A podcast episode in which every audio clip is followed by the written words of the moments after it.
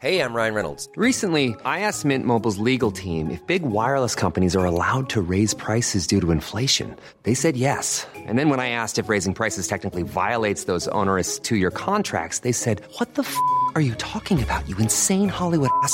So to recap, we're cutting the price of Mint Unlimited from $30 a month to just $15 a month. Give it a try at mintmobile.com slash switch. $45 upfront for three months plus taxes and fees. Promo rate for new customers for limited time. Unlimited more than 40 gigabytes per month. Slows. Full terms at mintmobile.com. Bonjour et bienvenue dans Podcasting, le podcast quotidien d'actualité du Grand Sud-Ouest. Chaque jour, suivez-nous à la découverte de l'information régionale avec les journalistes et chroniqueurs du territoire. Je m'appelle Jean Berthelot de l'Agleté.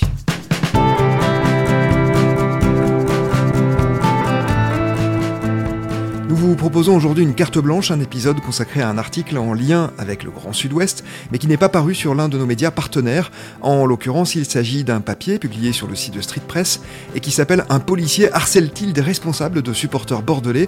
C'est vous qui en êtes l'auteur. Bonjour Christophe Cécile Garnier. Bonjour. Vous êtes journaliste pour Street Press, mais aussi co-auteur avec Frédéric Scarbonki du livre Un an d'immersion dans les stades de football français paru chez Amphora. Avec vous, nous allons donc essayer de comprendre ce qu'il se passe autour de cinq dirigeants des Ultramarines, le principal groupe de supporters des Girondins de Bordeaux. Depuis quelques mois, un certain Olivier Drague, c'est en tout cas son nom sur Facebook, les harcèle, publie des informations confidentielles sur eux, et notamment le casier judiciaire de leur porte-parole. Nous allons revenir en détail sur tout cela, mais un mot d'abord du contexte. Les Girondins de Bordeaux sont aujourd'hui dans la tourmente, lâchés par leur actionnaire King Street, mais depuis de longs mois, leurs supporters sont engagés dans un bras de fer avec le président du club, Frédéric Longuepé. Que lui reproche-t-il? Alors, il lui reproche en fait un comment dire un certain parisianisme. En fait, il lui reproche surtout d'être euh, un peu le, le mauvais président euh, dans cette mauvaise période. Euh, ça fait ça fait même plus que de longs mois, ça fait quelques deux ans euh, que le, les, ultramarines reprochent euh, à Frédéric Longuepé un peu bah, une vision très mercantile du football euh, et notamment bah, traduite par la, mise en place de ce nouveau logo qui a coûté 2 millions d'euros apparemment au club et qui est très décrié parce qu'en en fait c'est vraiment du, du, marketing simplifié sur la marque Bordeaux et plus du tout sur les Girondins donc il y a ça qui critique et ça a amené quelques, quelques passes d'armes hein. il y a l'année dernière euh, en, mai 2020, euh, ils avaient sorti les Girondins Leaks, qui étaient donc des enregistrements de la part de salariés du club de, certaines réunions, dont euh, la réunion d'Anthony Thiodet, qui était le directeur stade et expérience stade plutôt, et qui était un peu le monsieur billetterie du club. Et dans ces écoutes-là, ce monsieur billetterie avouait que les, Girondins de Bordeaux n'avaient pas respecté le, chômage partiel durant la période du premier confinement. Et du coup, ça avait amené à, la, à la, démission de monsieur Thiodet et euh, en l'occurrence, enfin, Monsieur euh, Longuepé avait voulu, avait un temps pensé euh, porter plainte contre contre les ultramarines, mais finalement c'était rétracté. Bon là finalement depuis il est un peu plus passé à l'action parce qu'il y a eu notamment une action de la part de, des ultramarines depuis quelques mois qui est de mettre des banderoles où est euh, Frédéric Longuepé parce qu'il critique aussi son, son absentéisme, hein, c'est un peu le fait d'être à Paris alors que bah, eux leur histoire se joue à, Bordeaux. Et en fait très récemment, il y a à peu près trois semaines, il y a eu une campagne d'affichage dans la ville avec la tête de, de Frédéric Longuepé dans un style western, euh, affiché dans les, enfin, sur les murs de la ville avec marqué Wanted, recherché pour 40, 000, 40 000 euros, ce qui est à peu près euh, le prix estimé de, son salaire euh, mensuel. Et du coup, bon, les, les, ultramarines ont nié être à l'origine de cette, de cette action, mais Frédéric Longuepé a porté plainte contre X et du coup, il y a Florian Brunet qui a été convoqué au commissariat parce que porte-parole des ultramarines. Et du coup, voilà, c'est un peu tout ce climat, en plus d'un climat sportif et euh, financier du club, qui est un peu euh, catastrophique.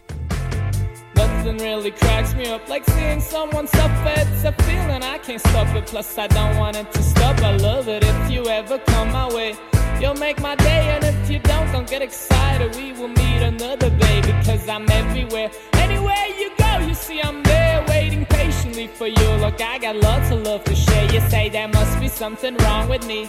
You say I'm sick, how can it be that someone likes inflicting pain you just don't see? But have you ever heard the sound it makes when someone's pride breaks? There's no way you mistake that. That's a sound you just can't fake. What's all this blood? Why, oh, why, oh my god, I don't wanna die. But it's all good buddy. now you know you're still alive. C'est donc dans ce contexte, il y a quelques semaines, qu'une personne qui se fait appeler Olivier Drague sur Facebook a commencé à se signaler sur ce même réseau social, notamment sur la page du média Girondin Forever. De quelle façon est-il d'abord intervenu? Alors le premier commentaire arrive du coup justement sur euh, l'annonce, enfin le poste de Girondin Forever, euh, de euh, la la plainte de Frédéric Longuepé.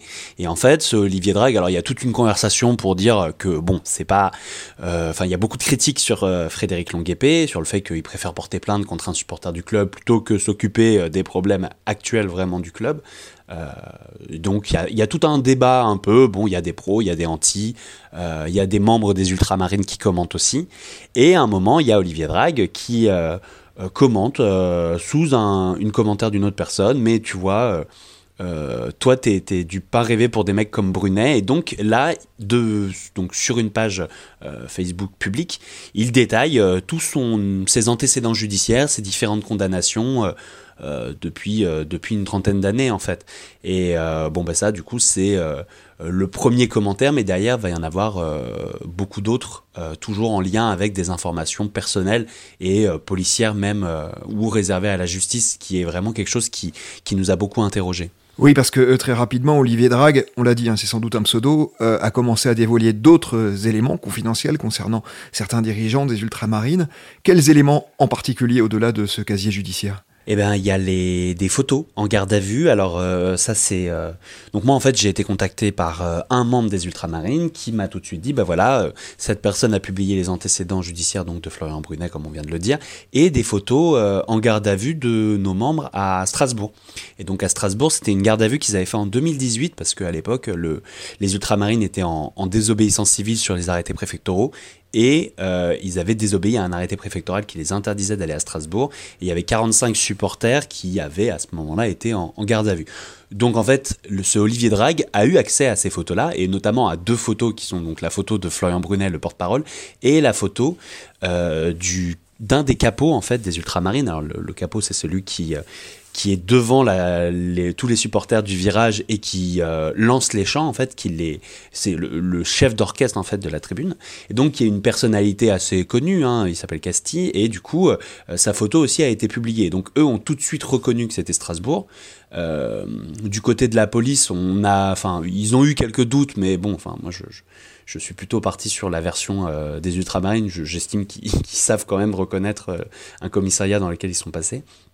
Et du coup, voilà, donc ce Olivier Drague a, publié ces deux photos-là, donc qui sont quand même réservées normalement aux, enfin, qui sont accessibles que sur euh, ce qu'on appelle le TAGE, le traitement euh, euh, des antécédents judiciaires. Il a publié ces photos-là, et après, il a publié d'autres informations, comme une adresse personnelle d'un autre membre, un ancien responsable et un ancien capot des ultramarines, Hugues. Donc il a posté une adresse un peu sous la forme d'une menace, en disant je vais te prendre ta femme, euh, tu habites toujours à telle adresse.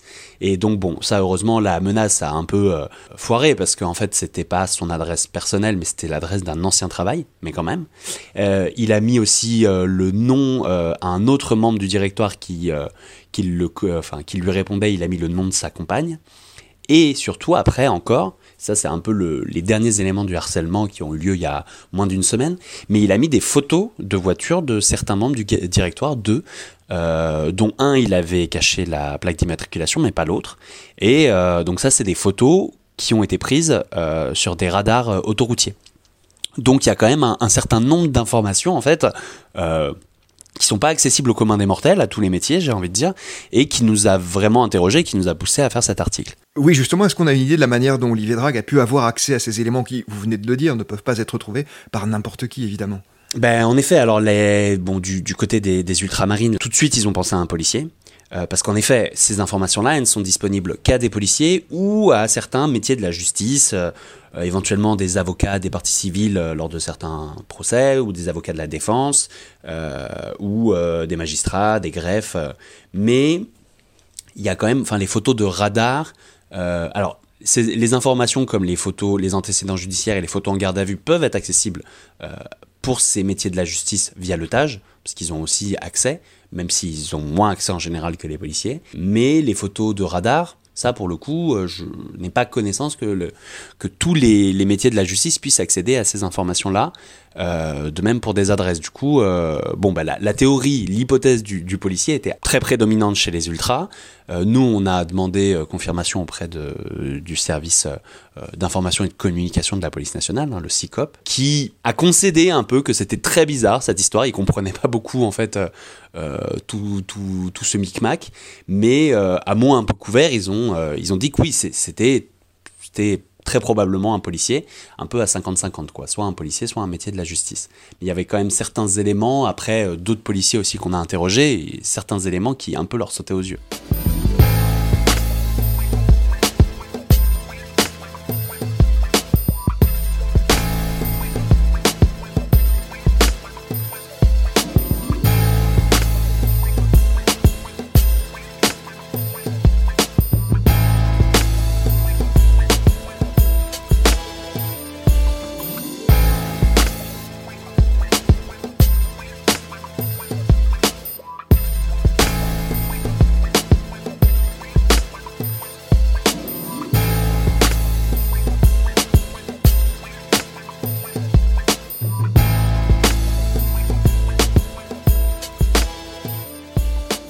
Au-delà de ces faits, le dénommé Olivier Drague continue de prendre part à certaines discussions avec des commentaires tantôt insultants, tantôt défendant notamment la direction, c'est ça? Oui, absolument. Alors, euh, bon, là, euh, après l'article, euh, je, dois- préciser que son compte, son compte n'est plus accessible. Je sais pas si c'est en lien avec l'article, mais en tout cas, la, coïncidence est troublante. Ce qui nous a aussi un peu choqué, c'est que c'était pas un, compte juste là pour provoquer les ultramarines. C'était quand même quelqu'un qui était très impliqué dans, dans tous les, commentaires sur la page Facebook de Girondin Forever. Il pouvait commenter euh, les récents résultats de l'équipe, les récentes déclarations de Jean-Louis Gasset, dont il semblait pas super fan euh, au demeurant. Euh, il n'était pas super fan non plus de Ben Arfa apparemment. Et donc voilà, entre deux commentaires un peu sexistes sur l'équipe féminine, ou même, euh, bon, j'ai trouvé quelques commentaires qu'on pourrait qualifier de racistes de sa part, euh, il y avait aussi beaucoup de défense en effet de la direction. J'ai parlé tout à l'heure de l'histoire du logo du club. Il le défendait en disant que c'était euh, sans doute un, un moyen de, de mettre une nouvelle casserole à la direction. Euh, sur le, le fait que Frédéric Longuepé, à un moment, lors d'un match en septembre 2020, était photographié sans masque et sans distanciation sociale en tribune, euh, il a commenté par exemple c'est de la pure diffamation, euh, où il était aussi beaucoup dans la, critique contre les supporters. hein. Il n'a pas l'air euh, très, très proche d'eux. Et donc, par exemple, il y avait des banderoles qui demandaient la démission du président lors du Tour de France en, en 2020. Il a pu commenter les sous-dos au Tour de France, ou alors euh, euh, il enchaînait les clichés sur les habitués des tribunes en disant qu'il y avait dedans un, paquet de RSAistes, donc euh, qui touchaient le, RSA, ce qui sont des clichés qu'on retrouve très souvent, enfin que, moi j'ai pu retrouver beaucoup envers les supporters dans, dans mes différentes enquêtes. Donc voilà, il y a un peu tous ces commentaires-là, ce qui montre qu'en fait, c'était pas juste un compte pour, euh, pour provoquer, quoi. Il y avait aussi quand même un vrai intérêt pour les Girondins et une vraie défense de la direction qui interroge. Oui, vous avez évoqué euh, deux hommes, Jean-Louis Gasset, qui est l'actuel entraîneur de Girondins de Bordeaux, et Atem Ben Arfa, qui est supposément en tout cas l'un des leaders techniques de cette équipe. Qu'en pensent euh, les dirigeants concernés des Ultramarines? Dans quel état d'esprit sont-ils?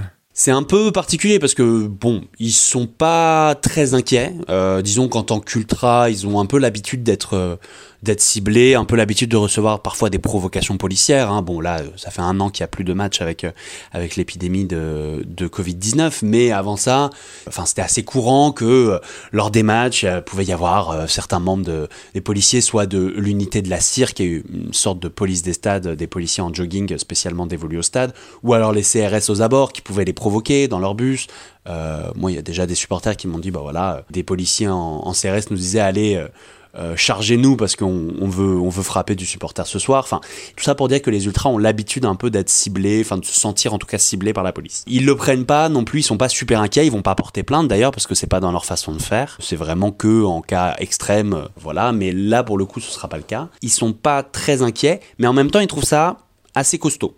Il trouve ça assez costaud parce que par exemple bah, le- les antécédents judiciaires de Florian Bonnet lui-même le dit hein, c'est euh, euh, des choses qui remontent à loin euh, donc pour que la personne ait accès à ça c'est quand même quand même assez fort. Et il trouve en fait surtout que c'est une opération de, tentative de, de décrédibilisation à un moment où il y a de la contestation justement contre la direction actuelle dans une situation dans un contexte qui est quand même pas facile quoi pour le club. Et donc voilà, après, moi, pour avoir discuté avec certains, c'est vrai que euh, le fait de mettre leurs adresses ou euh, les, noms de leurs compagnes, bah, ils m'ont dit ça a aucun impact sur nous, mais c'est jamais très agréable finalement, quoi, ce qu'on peut comprendre.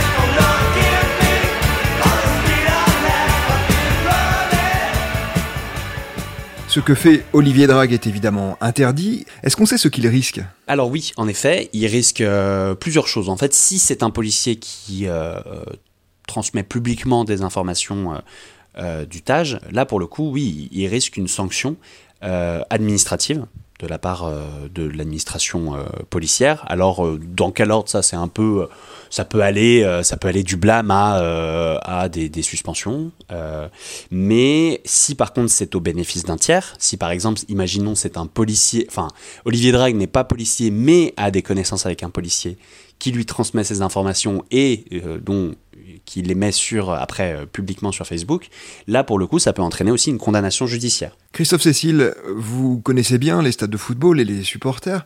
Est-ce que c'est un cas complètement isolé ou est-ce que ce genre d'oppression, on en a déjà eu connaissance euh, ailleurs dans d'autres clubs? Alors j'avoue que pour traiter un peu justement des, affaires de... Enfin moi je, suis aussi chez Street Press un peu spécialisé dans les violences policières et donc sur les supporters, pas toujours en même temps. Enfin c'est pas toujours... euh, Les deux sujets sont pas toujours liés. Mais c'est vrai que c'est un sujet qui m'a vraiment étonné. Quand euh, le supporter est venu m'en parler et m'a annoncé ça, j'étais... euh, ouais, je peux, dire, je peux dire que j'étais sur le cul. Parce que j'avais jamais vu ça encore. Et ce, ce genre de harcèlement est Enfin, c'est vraiment très particulier. Et c'est vrai que dans le contexte actuel, c'est, ça devenait encore plus fou en fait, parce qu'on se disait mais qui peut bien vouloir faire ça quoi? Et, euh, et pour le coup, bah, je, je- c'est vrai que j'ai pas vraiment de réponse dans l'article parce qu'en fait, c'est assez compliqué de savoir qui est cette personne. J'ai bien tenté de la contacter, mais elle m'a jamais répondu. Mais du coup, c'est vrai que c'est quelque chose de complètement inédit que moi j'avais jamais vu avant. Il y a déjà évidemment des histoires où euh, des policiers ou des anciens policiers euh, font appel aux tâches pour un peu soit se renseigner sur euh, d'autres personnes, soit leur nuire. On se souvient notamment de l'affaire de Bernard Squarcini, l'ancien chef des renseignements français qui, une fois qu'il avait travaillé avec euh, l'entreprise de Bernard Arnault, LVMH, avait utilisé ses, ses réseaux policiers pour euh, attaquer euh, François Ruffin. Qui, tentait de, de faire un film sur LVMH. Donc il y a, déjà des histoires comme ça un peu dans l'imaginaire, mais c'est vraiment, enfin c'est un peu lié à des trucs de barbouze qu'on imagine et qu'on n'imaginerait pas vraiment dans une simple querelle entre supporters et direction quoi. Enfin ça, ça me paraît complètement, complètement fou en fait. Merci beaucoup Christophe Cécile Garnier d'être venu à notre micro. Je vais rappeler le titre d'abord de votre livre coécrit avec Frédéric Scarbonki, Un an d'immersion dans les stades de football français, paru chez Amphora. Vous étiez avec nous pour évoquer votre papier qui s'appelle Un policier harcèle-t-il des responsables de supporters bordelais? Il a été publié sur le site de Street Press. C'est la fin de cet épisode de podcasting. Production Anne-Charlotte Delange, Juliette Chénion, Lisa Feignet, Mathilde Leuil et Marion Ruot. Iconographie Magali Marico, programmation musicale Gabriel Taïeb, réalisation Olivier Duval. Si vous aimez podcasting, le podcast quotidien d'actualité du Grand Sud-Ouest, n'hésitez pas à vous abonner, à liker et à partager nos publications. Retrouvez-nous chaque jour à 16h30 sur notre site et sur nos réseaux sociaux, ainsi que sur ceux des médias indépendants de la région qui sont nos partenaires. Retrouvez-nous aussi sur toutes les plateformes d'écoute, dont Spotify, Apple Podcasts ou Google Podcasts. Podcasting, c'est l'actu dans la poche.